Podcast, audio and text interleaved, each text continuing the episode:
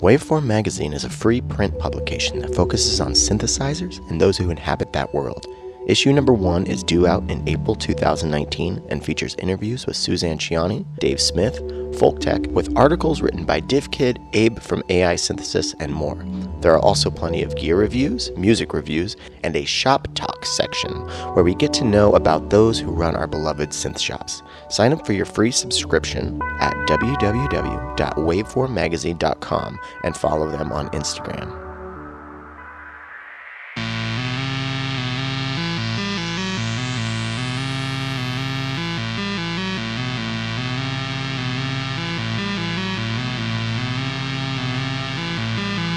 Pod Mod Bods, welcome back. Happy New Year 2019.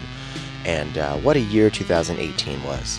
Um, sorry for the uh, missing episode. The holidays were crazy. I was going to try and do like a, uh, a New Year's or like a 2018 in summation type thing, but I didn't because I was in a cabin in the woods for three nights with no cell service or Wi Fi, and I highly recommend that.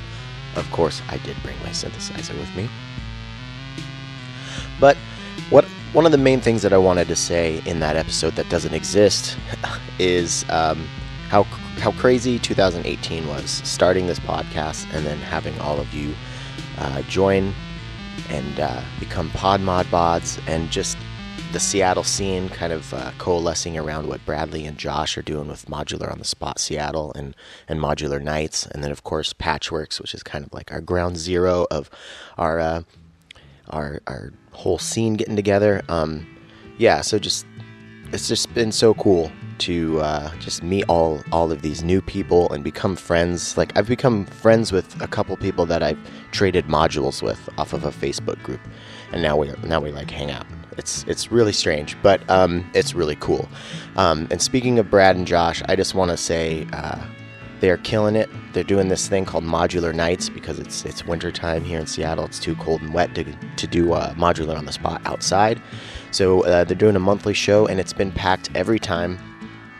Um, and it's on a it's on a Saturday, and it starts at 5 p.m. and it's like it's packed.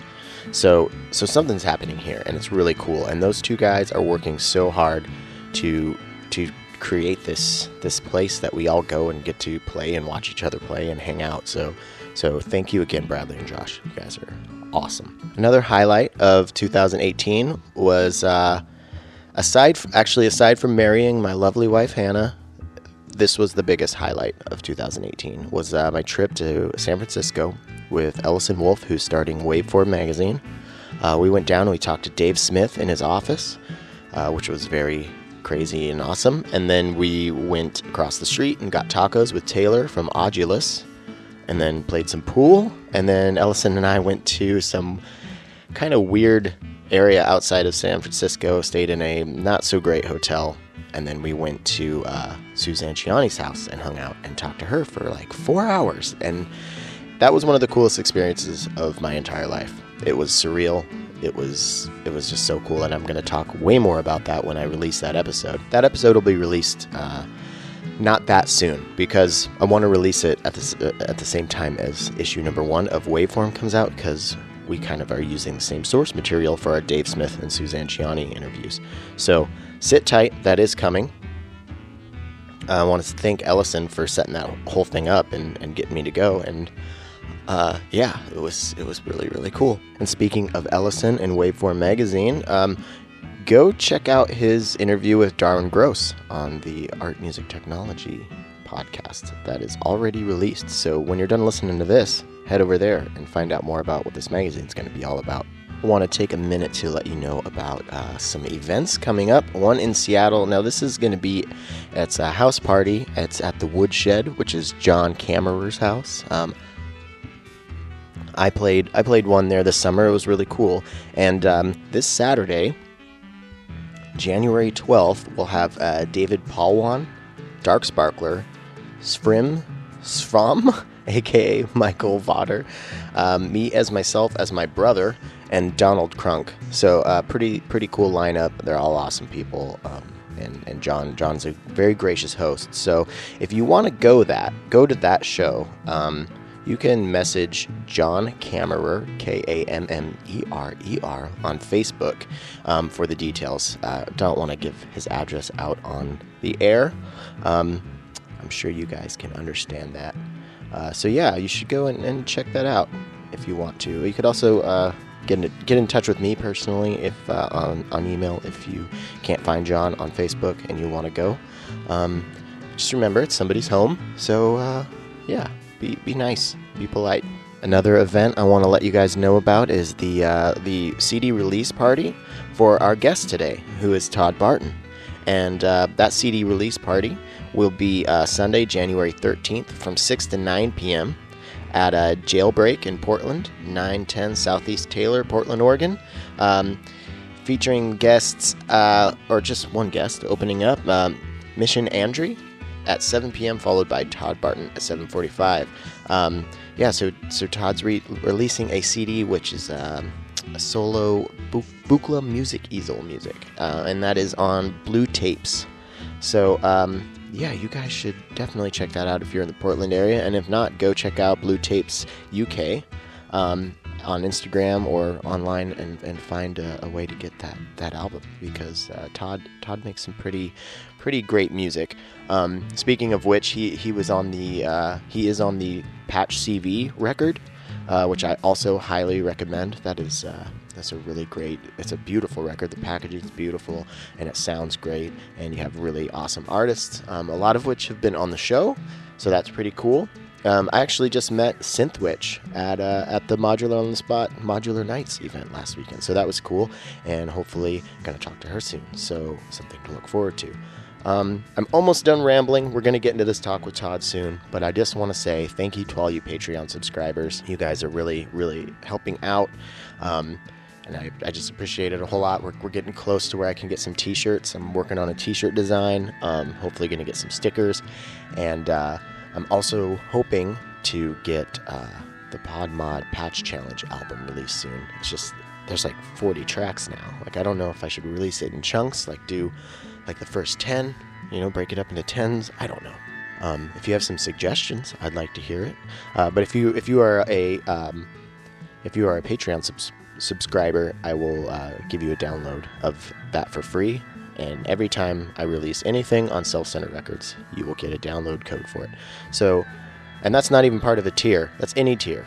That's uh, so just so just sign up and you'll get all of that. So if you want to help out, go to patreon.com forward slash podular modcast. It would mean a whole heck of a lot to me. Real quick, while it's on my brain, the song you just heard under uh, my ramblings was from Uska, um, and that album is called Crash. The song is Forest Floor. Get it on Bandcamp. Um, he is a Patreon subscriber. I love this track. And speaking of Patreon subscribers, um, one of the tiers is if you sign up, I'll give you a shout out. And I have a shout out to do this week. So, Tim Tate, thank you so much. Um, I really appreciate all your help and support. Um, I hope I hope that uh, you continue to enjoy the show. Um, I'm I'm I'm hope I think I might be getting a new job, you guys. By the way, which will be at night, which will free up my days to give me more time to uh, to work on the podcast. Some of my 2019 resolutions for uh, podcast hosting is be a more attentive uh, patron, pat- Patreon person. I don't know how do you say that. Um, I just I just want to do more for my Patreon subscribers. Um, and I want to make more content. I want to make videos, and I just want to I just want the show to be better. So, fingers crossed, guys. Hopefully that's happening. Um, but Patreon is a good way to get me closer and closer to being a professional podcaster because that's a thing, right? Okay, it's not really a thing, but it does help. But aside from the shout out, um, another tier in the Patreon world is uh, a, a cool kid club induction. So I've got some cool kids to be inducted into the club. Harry Fuller, you are officially a cool kid. And I don't know how it slipped by me, but you've been cool for a long time, and I'm so sorry that I haven't inducted you. I don't know how that happened. Um, I just put the app on my phone, so I'm going to be better. I'm sorry. Um, G75, J I I 75, uh, you are cool. You are a cool kid. John Cars, you are officially a pod mod cool kid. Matthew Steinwachs, you are also officially a pod mod cool kid. And Pete Sandbach, you are from now on in perpetuity in this galaxy and all other galaxies that we have not yet discovered. You are a cool kid. Thank you. Thank you all. So um, let's get into this talk with Todd Barton um, right after uh, a demo or two. All right, today's episode is brought to you by Livestock Electronics and Mystic Circuits. Um, and I'm going to show you how the Bang uh, from Livestock and the, the Anna from Mystic Circuits can play very well together. So, to start with, I'm going to uh, show you just what the Bang sounds like droning away. And then I'm going to add uh, an envelope from Make Noise Contour and into the odd input of bang, and then I'm going to add a maths output into the even input of bang. So you'll hear it drone, and then you'll hear it change, and then you'll hear it change again. And uh, I'm setting that up as a reference to show you what Anna can do. But let's just check this out really quick first. So there's contour, and now that's contour and maths going into the bang. Pretty cool. Now I'm going to bring the Anna from Mystic Circuits into the mix. This thing combines CV or audio, um, and it has six different outputs. And those six different outputs, I think, all have different logic performed on them. Basically, it takes two signals, combines them, and then gives you six unique outputs. So it's it's super super useful and versatile. So I'm going to feed Anna those two uh, modulation uh, sources that you just heard from Maths and Contour.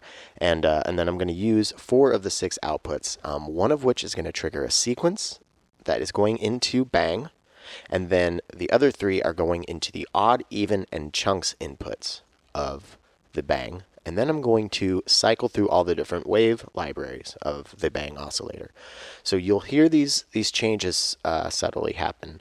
Um, yeah, it's it's super fun. And if you want to know more about the Mystic uh, Circuits Anna and how it actually works, because I, I really can't tell you, even though I've, it's been explained to me like three times, um, you can listen to Eli's episodes. There's part one and two, and then we did a live one. So Eli from Mystic Circuits uh, will explain it all if you want to go back and listen to those episodes.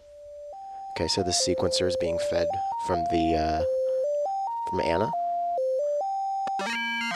and that's the mag out output from Anna into the odd input of the bang.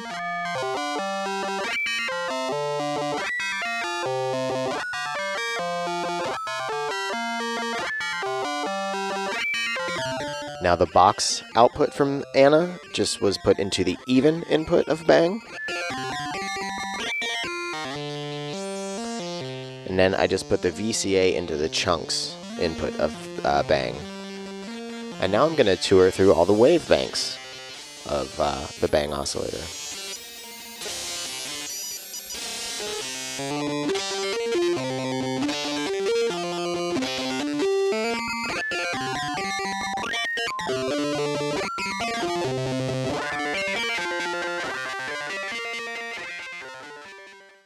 So yeah, go check out Livestock Electronics and uh, Mystic Circuits to learn more about the Anna and the Bang.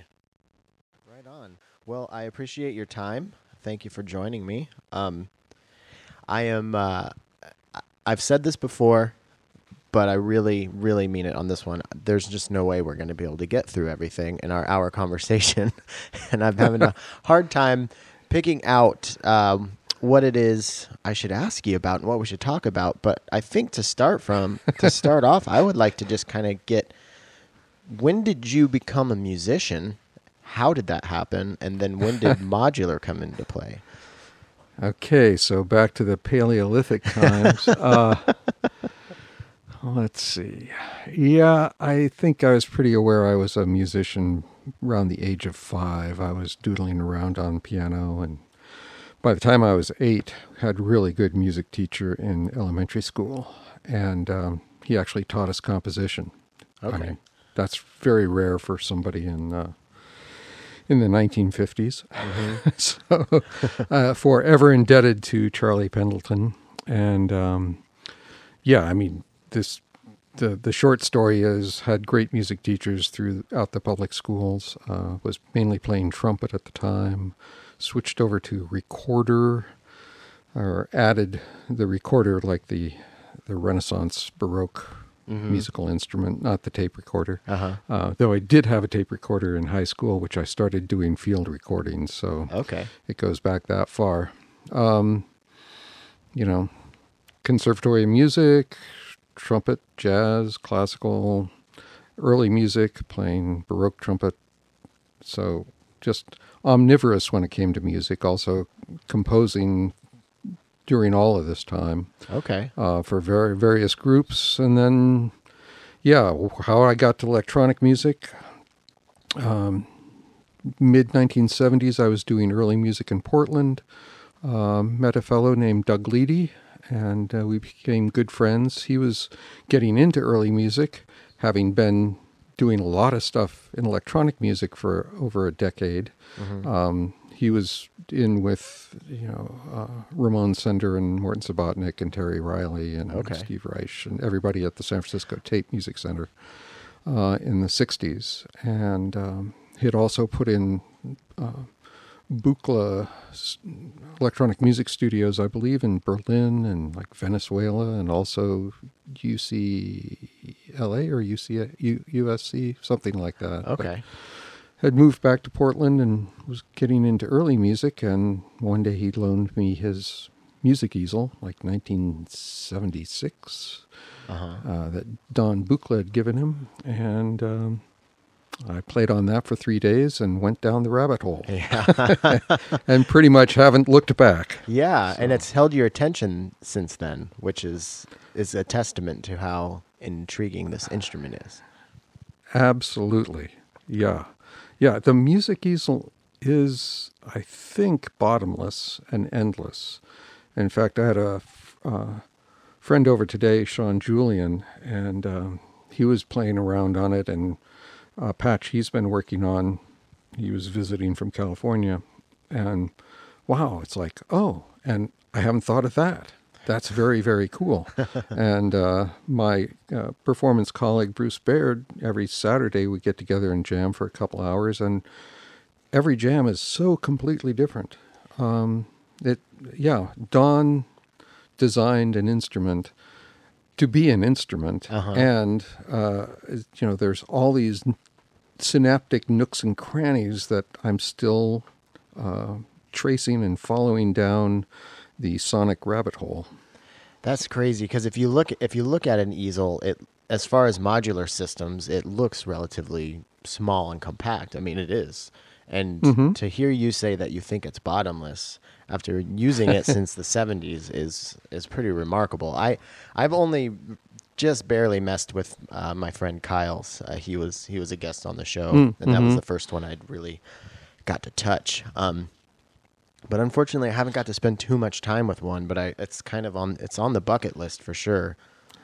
yeah, well, and uh, just to clarify, I mean, I was able to play with Doug Leedy's uh, music easel in the 70s, but I wasn't able to afford one. So I haven't been playing, playing an easel for that entire Okay. time. It wasn't, uh, you know, I've only had my easel since, what, 19, uh, 2013, something like that? Oh, okay. Five, six years. Okay. Yeah. But, yeah, I play it every day, so Mm-hmm. yeah, I, and still find it endlessly intriguing. So were you messing with much uh, modular stuff before that, or in between? Just kind of, it was it was it was it that was there a huge gap from the late seventies and uh, Ah. Uh, no, uh, you know, immediately I was trying to figure. I couldn't afford a Buchla easel because Mhm. they were like insanely expensive for nineteen, uh, you know, seventies. yeah, Um, and, and, for um, 2018, Yep, there you go. Especially an original one. yeah, uh, in 2018. But uh, no, I just started hunting around and uh, found that uh, Serge Tcherepnin was in Haight Ashbury in the San Francisco Bay Area in the late 70s. And uh, I, you know, by asking around and going through the grapevine, people were saying, "Yeah, he's building the People's synthesizer, and it doesn't cost cost as much as a Buchla, but you know, there's some, you know, there's a similar philosophy. It's it's different, but it's you know, it's the closest thing you're going to get because Serge was actually at Cal Arts with Morton Subotnick, and you know, so uh, he he was seeing the big uh, Buchla there at uh, California at Cal Arts, and uh, was starting to build you know synths that students could afford. Mm-hmm. Um, so I um, uh, contacted him and said I want one, and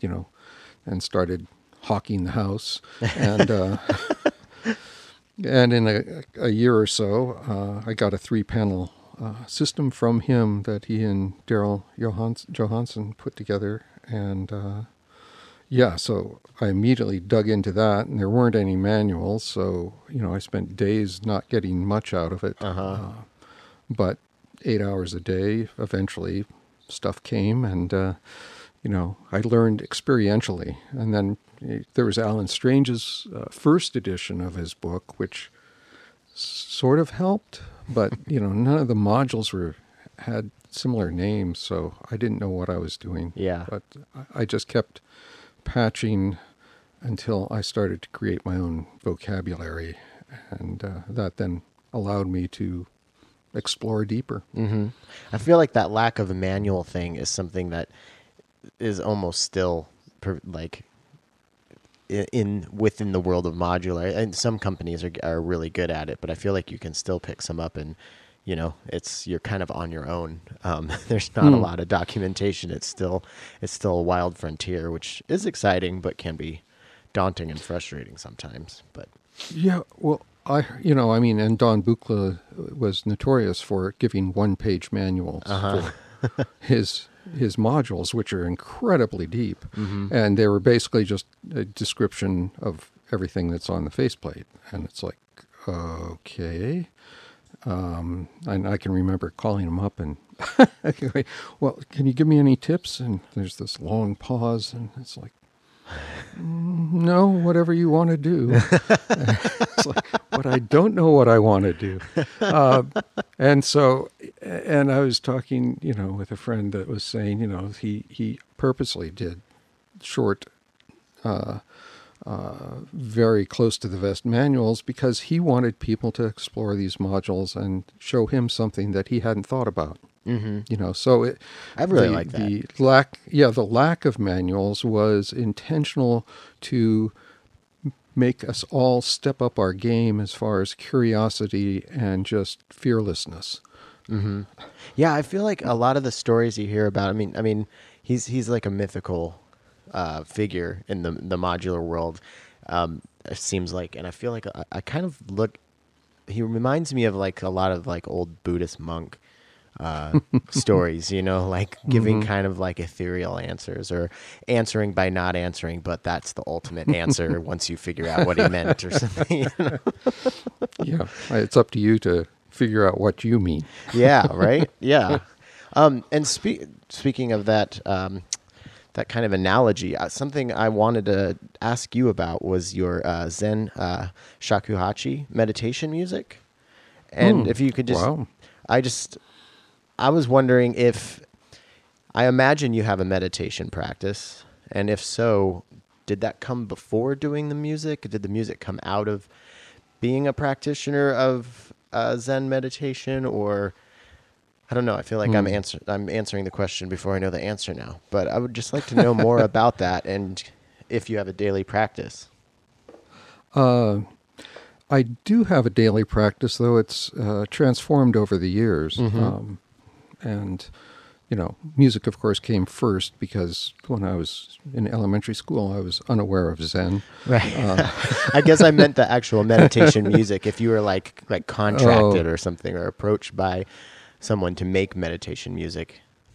Uh, no, no, it just came out of my, you know, practice of, Okay. of sitting zazen, which is just sitting and basically observing your breath and Mhm. then watching your your mind go through all of its little twists and turns, and uh, try to not judge it, Mhm. uh, but uh, be with it.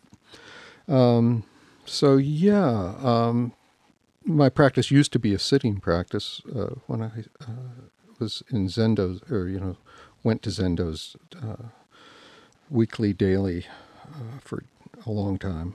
Uh, but now it's a it's a walking meditation, and I try Okay. to walk every morning, and especially in the forest. Mm-hmm. And it's uh, become a sonic meditation. I tried it. It's it's deeply based on Pauline Oliveros' work, which is deep listening and trying to hear things at different uh, distances. I mean, from the wind passing through your ears to your own breathing to feeling your heart beat to, you know, whoa, how far is that bird away? And what's that rustling? and then, oh, I just heard the traffic from, you know, four miles away on the freeway. And, oh, I think there's a chopper in the air. Um, and just listening to all the different layers, time scales, and distance scales of sound. Okay. Is that and, and those? it, go ahead. Sorry. yeah, yeah. So I mean that pretty.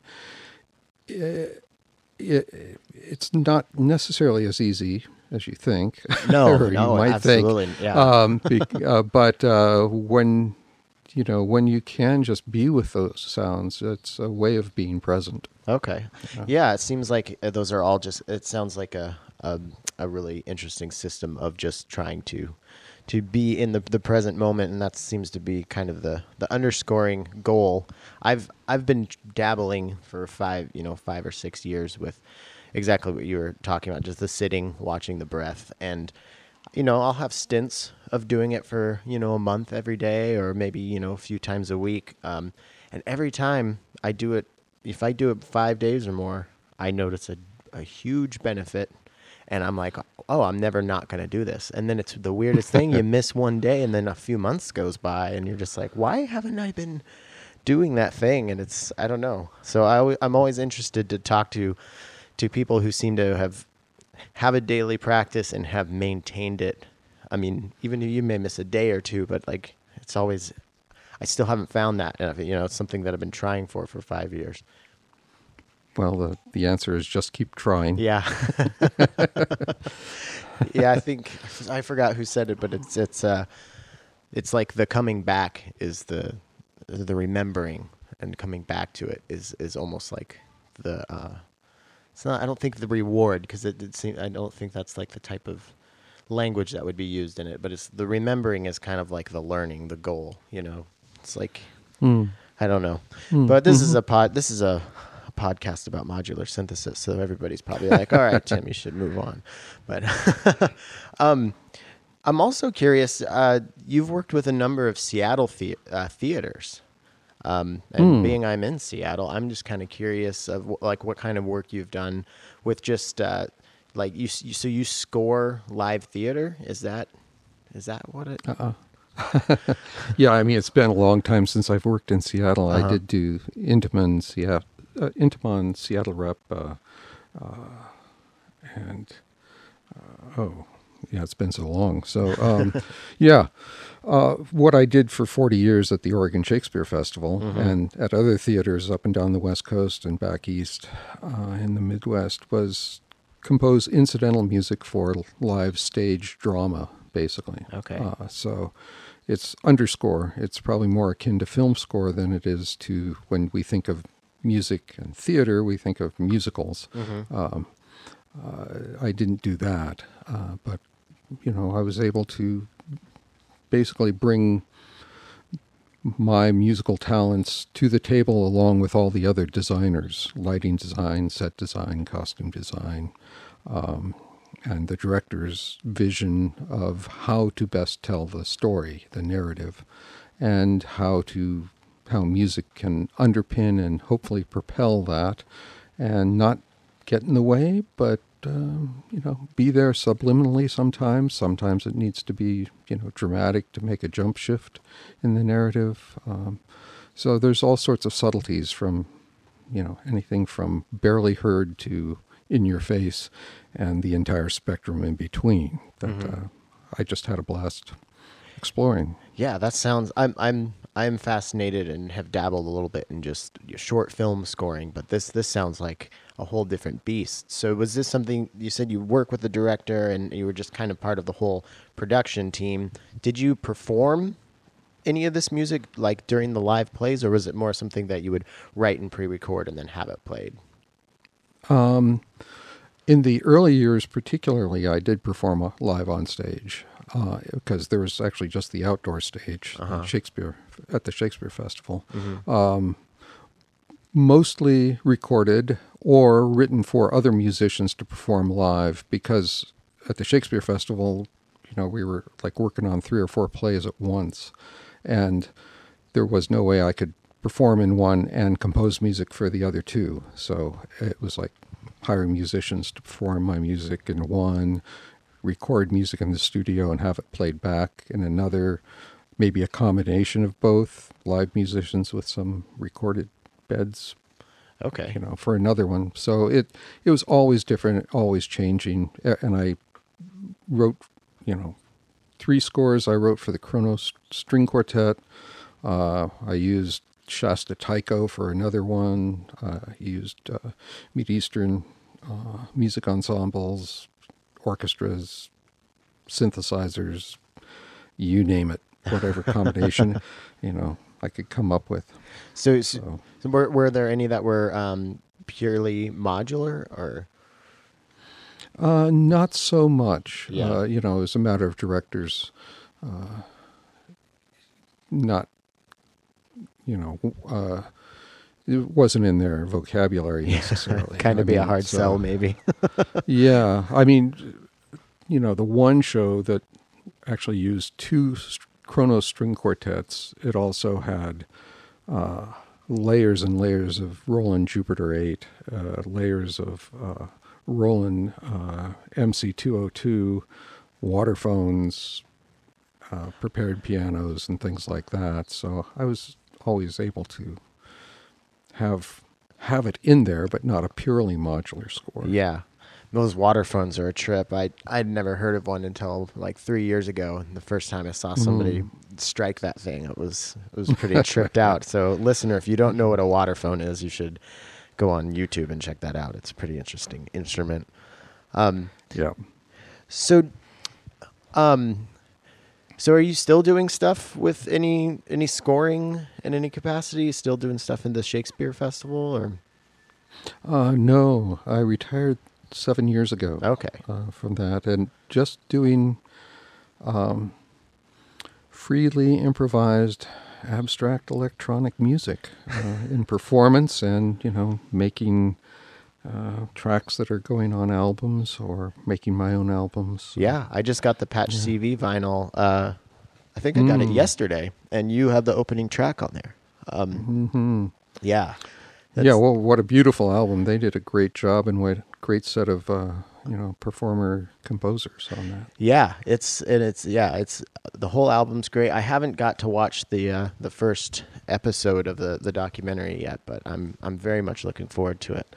Um, so, what is it about in per, like so as somebody who has experienced like years of experience of composing in so many different capacities for so many different types of instruments and t- and types of music. What is it about the uh, like improv thing that is mm. is so appealing now? Mm. Uh, well, there's lots of things. I mean, one is uh, I don't have to answer to a director. I don't have to follow a narrative. Mm-hmm. I mean, all of which I love doing, of course, but uh, or I wouldn't have been at it for forty years. But I'm loving having non, you know, composing. Improv is just composing in real time, as far as I see it. It's mm-hmm. bringing all the tools I've gathered over the decades together in that one moment. And um, there's risk involved mm-hmm. because I often start out uh, with a patch I call pointillism, but it's a patch where when I touch a key pad on the easel, I have no idea what sound's going to come out. and when I touch it a second time, I have no idea what that second sound's going to be. Uh-huh. Now I can either tap it and make it a quick sound, or I can hold it and and then use more body capacitance and shape the sound over time. Uh, and you know, so it's there's risk, and I I like that as opposed to knowing all the cues and having you know in a, in a play or a film all the cues are locked. Mm-hmm. uh, so there's nothing locked about this. And um, i love ex- you know following the sound where it's going to take me that afternoon or evening. And uh, and it you know i'm a i'm a wind instrumentalist by uh, birth i think but uh, what I try to bring to the electronics is a sense of breath and phrasing. Okay. And uh, so that's uh, also the easel is just so perfect for that, especially with its uh, you know touch sensitive keyboard. Uh, you can taper notes, feather them out until they're just barely audible, and either bring them back or let them fade out, and then tap on it and get a loud sound with a sharp attack. Uh, so the initial attacks uh, can be ever varied, which I find, you know, um, especially early on, uh, what was really exciting, you know, we was using sequencers and things, but for the most part, the attack and decay envelope was the same. And coming from a, a wind background, that was uh, very different. it's exciting and adrenaline dr- driving for, for me for a while, but uh, I, I really crave trying to sculpt the sound um, and give it more breath. So- Okay, so there's a challenge aspect and kind of a, a freedom aspect, all all wrapped up in that, and um, it doesn't help that you are are, skilled and and kind of uh, know you know you know you know what you can do in, in a certain situation. Um, do you have any? Do you have any like? I guess uh, anything that you go to if maybe if something is kind of going pear shaped, you're like, well, okay, I've got I've got this this parachute I can throw on. Uh, sure. I mean, there's there's arrow, lots of arrows in the quiver, and uh, you know strategies and tactics uh, that can be implemented.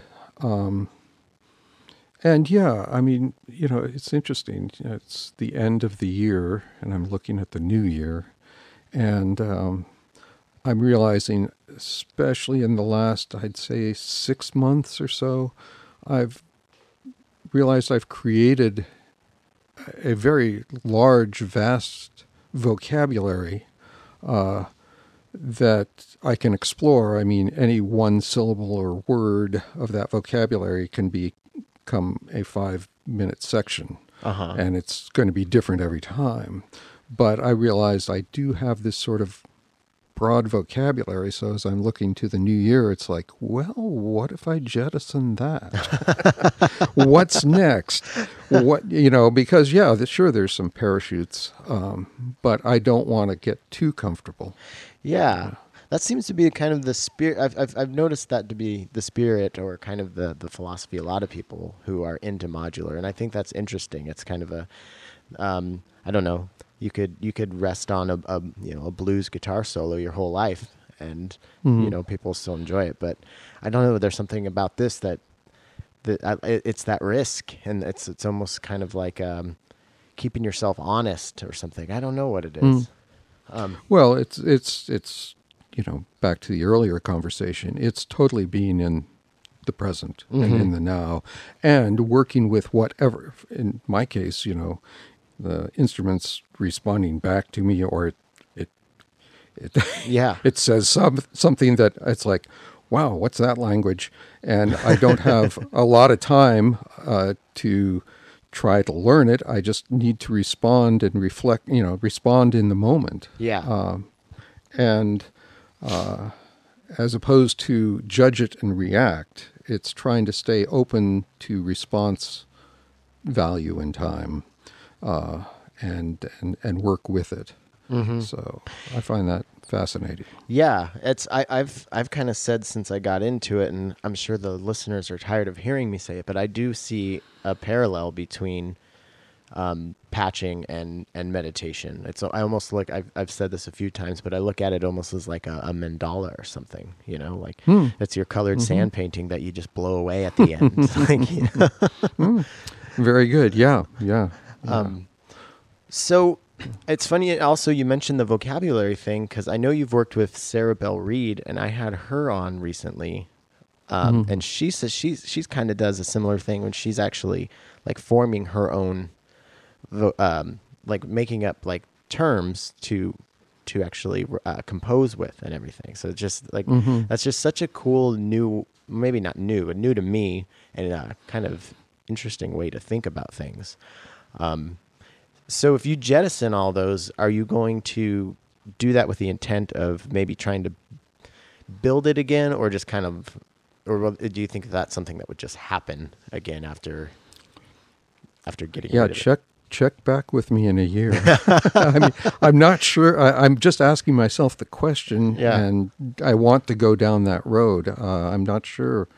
You know, it's got to be something new that I haven't thought of. So Yeah, I feel like you that know, would I- be so tough to to get rid of stuff without maybe switching to a completely unfamiliar instrument or something. Um, I don't know. Well, I, I think it was Sun Ra and maybe even Anthony Braxton, or maybe he told the story. Uh, but it's, uh, uh, you know, Sun Ra and, and living communally, the challenge every morning to everybody in the house was wake up and play a sound on your instrument that you've never heard before. Mm-hmm. Now, that is not easy. No. but just you know it, it's like a zen koan you know a zen puzzle mm-hmm. and but it's worth working on uh, so i think i'll be working on that myself yeah, well, I'm, I am. I'm going to check in with you in a year because I want to see how that does turn out. Because uh, I just I like I like that idea. Because I I I kind of have my own version of that, but not nearly as extreme. But everyone, if I if I have a few days in a row where I feel like I haven't patched anything that I like, I rip everything out of my case and I Mm. just put it back together in a di- totally different way, and that seems to Mm. kind of reset kind of just how I think about it, or take some like I'm resting on this module a lot. I always go to Mhm. this one first. I'm going to pull that one out of the case for a week and, and see Mhm. what happens. Um, and I just recently did that with probably the most success that I've had with that experiment. I started making stuff that my wife was enjoying, which is uh, which is is not super rare, but you know, she's like, "Oh, I've been really enjoying what you've been making lately." I'm like, "Oh, that's Oh, good." cool excellent sweet So, Yeah. um, so you you do you do Buchla lessons via Skype currently, right? Mm, or did yeah. you? Yeah. So no i do yeah Okay. yeah, Serge Hordijk and eurorack now okay, so all right. Well, I want to I want to put a pin in the Eurorack thing. I want to talk to you about that, but I'm also curious as somebody who uh, I I kind of I was a TA, so I taught I taught through college and in grad school a little bit, and I actually just applied to be an instructor at this electrical program where they had to. Uh, I had to do a, uh, just a presentation on anything I wanted for five minutes as part of the interview. So of course I brought Mm. my modular in there, and uh, Mhm. two out of three of them thought it was cool, and the third one looked very confused. And his only question Mm. was, "What is the practical application of that thing?" Like, oh boy but as somebody who Yeah. is, like, I'm, I'm just kind of, I've enjoyed teaching and fascinated with teaching. Um, how how has that experience been, and and what have you learned from being an instructor? I, I continually learn from my clients and students. So I mean, it's uh, you know what I've. Uh, I mean, it's encyclopedic what I've Uh-huh. really learned. yeah, um, you know, I mean, it's for me, it's all about curiosity and and wanting to explore sound, Mhm. and um, you know, students will come up with, you know, well, how's that work? Or what if I do this? And so if it's like, what if I do this? I go, let's do that. Yeah. And let's see where that takes us. So, um, you know, what I love about the Skype students is everybody's there because they want to be there. So there's, you're already starting off uh, on that uh, level. And uh, yeah, I, I just, uh, I'm sharing my discoveries, and what I love is eventually they're sharing their discoveries with me. And mm-hmm. that's, to me, what teaching should be about. It's eventually mutual discovering, mutual curiosity, mu- mutual wonder. Yeah. Well, that's yeah. That sounds great. So it's it's when you're gelling and you're and you're teaching something that you're interested in, it, it can be very fulfilling. And I feel like if it's fulfilling for the instructor, then that's just going to make the student just they're going to benefit so much more from that. So, um, yeah, it's really cool. I was wondering about your curriculum. Do you have do you have kind of like a, a 101 thing, or do you tailor everything to each client individually? I tailor everything to each client. I mean, I have a wide variety of uh, clients from rank, uh, you know, beginners that have just purchased like a, a large Buchla system and have never done synthesis before. I mean, I've had, which has been really great, and I mean, I applaud them for uh, uh, stepping into that new uh, world, and uh, you know, and, and that's exciting because it's like, okay, we can break it down, and yeah, I mean, as far as 101, I mean, I have some tutorial, or, you know, courses out on Mac Pro Video, on the easel, and on the Buchla 200E. So those are, you know, where I actually sat down and and tried to unfold it as clearly and cleanly as I possibly could in like an hour and 10 minutes. Um, so that's, you know, a good basic starting point. But yeah, then other clients have had a lot of Eurorack experience and they are coming to the Buchla or the Serge or the Hordijk, and it's slightly a different world. So um, they can use some of the tools they, you know, many of the tools they got in Eurorack, but it's a way, uh, it's you know, unfolding a different paradigm, a different way of thinking, uh, and different way of connecting the synapse to get deeper into those three particular systems. Okay. And are you currently taking on more students? Oh yeah, Okay. yeah. So if the listener is interested, um, how should they go about contacting you? Uh, they can go to my website, toddbarton.com. Uh, there's a tab that says, I think, Hordijk Serge, Buchla tutorials, or Skype lessons. And, um, you know, you can reach me through the contact info there. So just contact me through the website, and uh, away we go. Right on. That's uh, that sounds so cool. I've I've thought about that. I was like, well, maybe in 15 years when I'm good enough, I could teach modular synthesis, but I'm just I'm a little too green on it right now. Um, so so when did you start messing about with uh, Eurorack? And I mean, I, I don't I don't want to ask you to compare Eurorack and and Buchla, but I guess I kind of do want to ask you. Oh, sure, sure, sure, sure.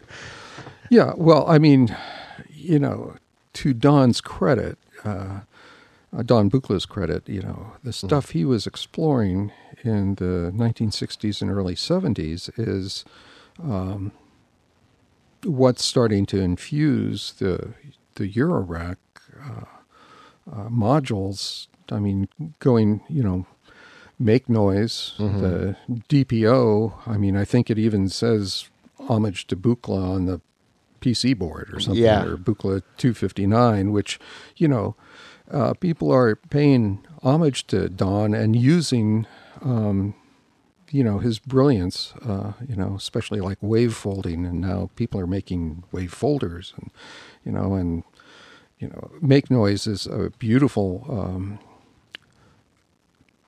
homage to Serge and Buchla, but they're taking, you know, they're like a a good actor. They're making it their own. They're bringing their, you know, Tony's bringing his own voice and vision and uh, heart and soul to propelling, you know, new modules out there into the world. Um, but yeah, uh, you know, Eurorack it, you know, it's exploding. It did explode. or Something. There's there's just hundreds and hundreds of modules, and seems like there's a new one every day, and it's it's fun to see everyone, uh, you know, coming up with ideas and manifesting them and getting them out. Um, yeah, I. How did I get into Eurorack? I think it was actually um,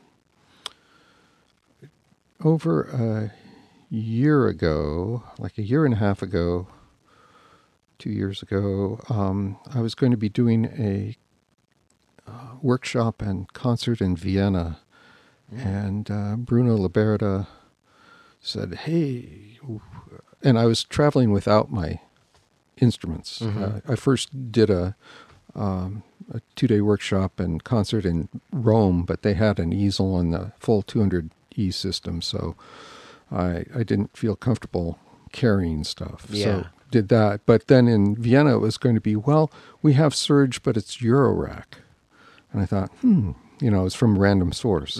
And so that's how I got into Eurorack, basically, as I ordered a bunch of uh, random source uh, Serge modules from Darren Wiener uh, and Berlin, who had built them. And uh, since I, you know, knew the Serge, it was, and I heard that Serge was actually helping uh, uh, Ralph uh, at uh, Random Source build the, or you know, not build them, but uh, you know, consult.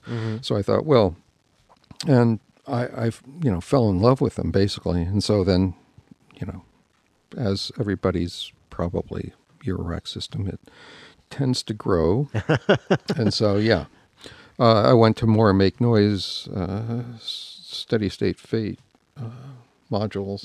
What else do I have in there? Yeah, that that those seem to be the big, the the major ones that are in my Eurorack system. Yeah, I have quite a few make noise stuff as well. It's just they're, I mean, uh, they they do what they do. They do so so well. I mean, it's Mhm. I'm just been impressed by everything they do. Um, I'm really surprised with how many manufacturers come out of Portland alone. Though, like you said, there's No. just hundreds of new modules a day just just out of Portland. yeah, yeah. Well, I think I think uh, uh, you know people can correct me if I'm wrong, but I think Portland is per capita more uh, modular builders, designers, and performers, and than anywhere else. It's sort of like Portland, and then next on the docket is Berlin, and then is Barcelona. So. Uh, seem to be the the uh, of uh, the modular uh, world. Hey, let's talk about the angle grinder from Schlappi Engineering for a minute. I'm not going to get too deep into it because it, there's a lot to talk about, but let's just let's just listen to it for a second. So here is the uh, the grind output with no wave shaping. There are four wave shaping sliders. So now I'm just manually sliding those in and out.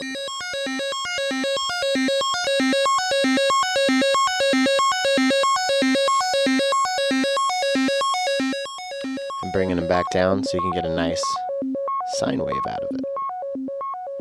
Now, isn't that fun? But what's really fun is feeding it some CV. So there are four sliders, like I said, and each one has a CV input. So what I'm going to do is take um, a signal from maths and a signal from function and feed it into the Felix um, from Livestock Electronics. It is a um, molt that is also an attenuator, attenuverter, and it's very, very uh, useful. So I'm going to slowly bring those um, those uh, those signals into uh, the first and the fourth wave shaper CV input. Check this out.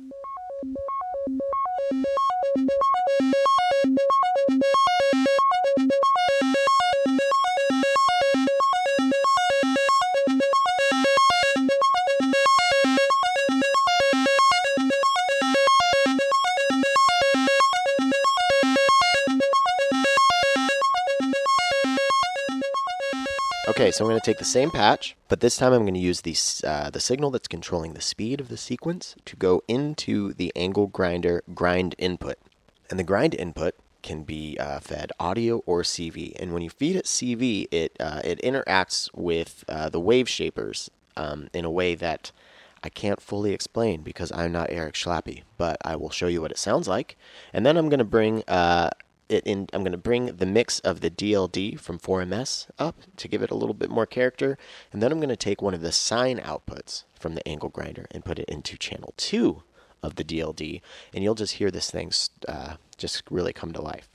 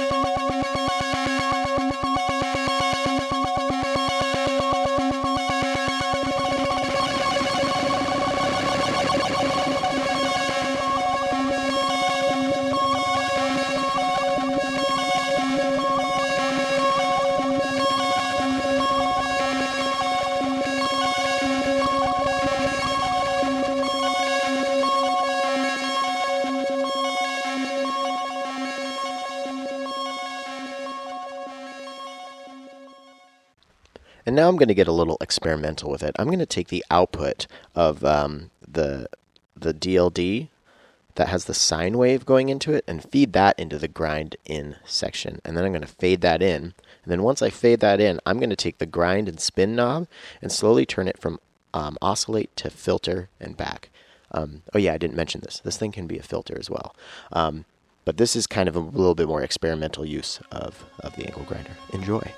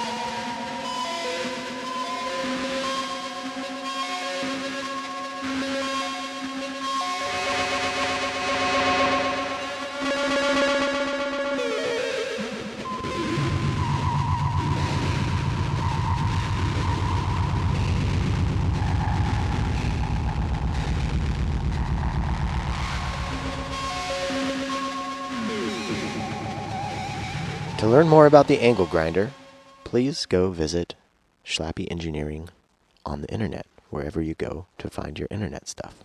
Well, then I'm going to go to my uh, this website I've been using to generate random nouns. I thought I had it pulled up.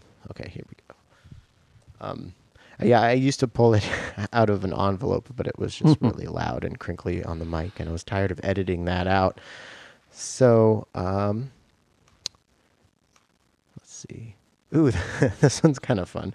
Luxury living. Wow, that's it. That those are those are the two words. that, Luxury living. How interesting for me. Uh sure. Well, I guess we're going to get some sort of uh, yummy uh, ambient piece. Sure, I'll do that. 15 minutes later. How how did uh, how how did that feel? Uh, it was fun. Yeah. yeah, totally. I mean, it's it's luxury living on the forbidden planet, but there you have it. You didn't say where. yeah. it's a uh, Krell lug- luxury living. Uh, yeah. oh man, that's awesome. So, Um, yeah, so I'm I'm always curious to to see how people feel uh, feel about the uh, the time limit after they've done the patch. You know, and, and, and what what does that do to your brain when you're like when you put a time limit on it? Because usually that's not the case. yeah, except for me, it is the case. Yeah. When you're when you're writing music cues, like you know, you get up and you write a bunch of music cues for a play. Yeah. uh, it's always under a time thing. So Right. I, I do enjoy that. Uh, you know, and some sometimes it works better than others.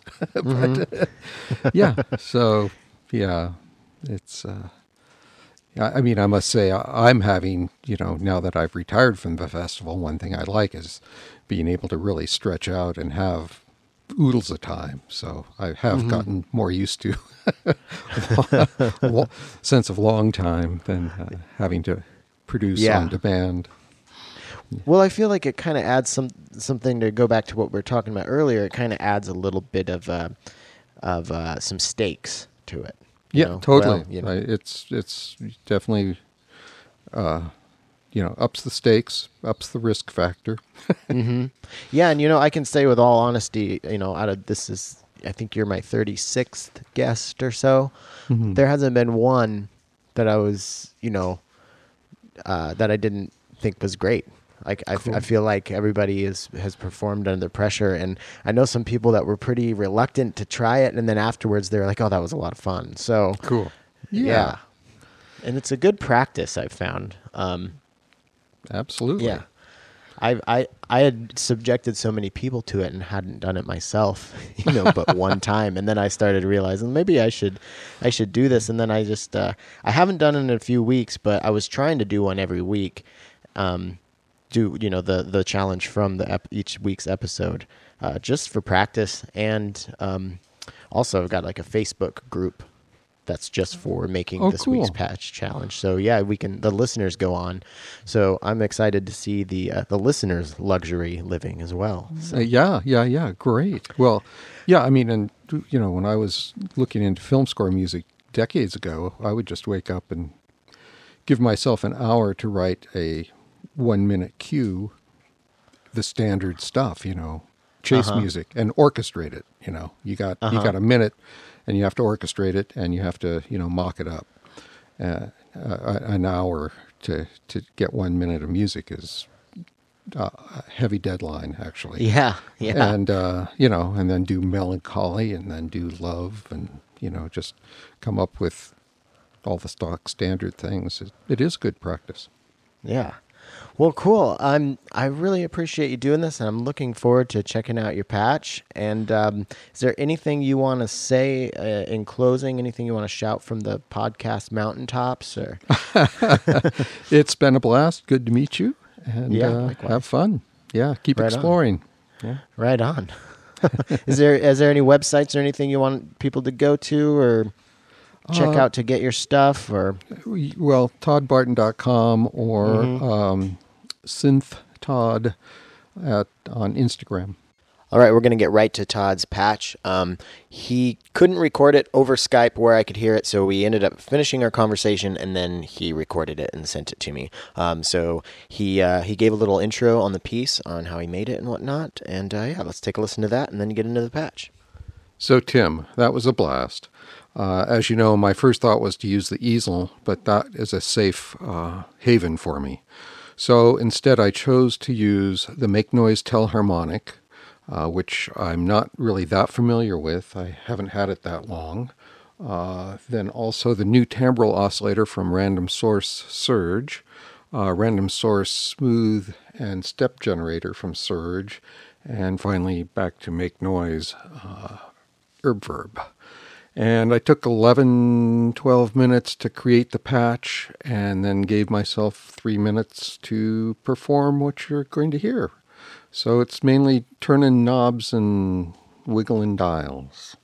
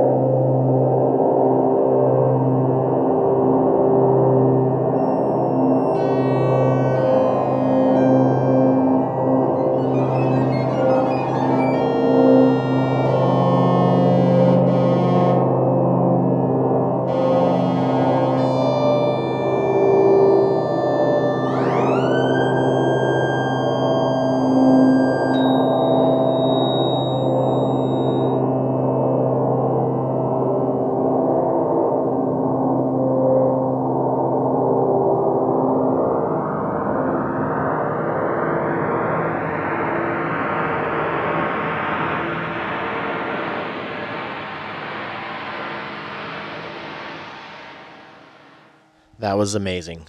Um, I want to thank Todd for taking the time to have the chat with me. It's not every day you get to talk to a synth legend, so uh, pretty cool experience. Don't forget about his CD release party. That's going to be Sunday, January 13th from 6 to 9 p.m. at uh, Jailbreak in Portland. That's 910 Southeast Taylor, uh, Portland, Oregon. Mission Andrew will be opening up. And uh, thank you to our sponsors, Schlappi Engineering, Mystic Circuits, and Livestock Electronics. And uh, don't forget to check out some AI synthesis stuff and recovery effects. Um, they've they've been really good friends of the show, and uh, we're going to get some new exciting stuff from both of them in the coming months. And uh, don't forget to check out waveformmagazine.com and, and sign up for your uh, your subscription. It's free uh, if you're in the states, and uh, be on the lookout for issue one coming out in a few months. Until next week.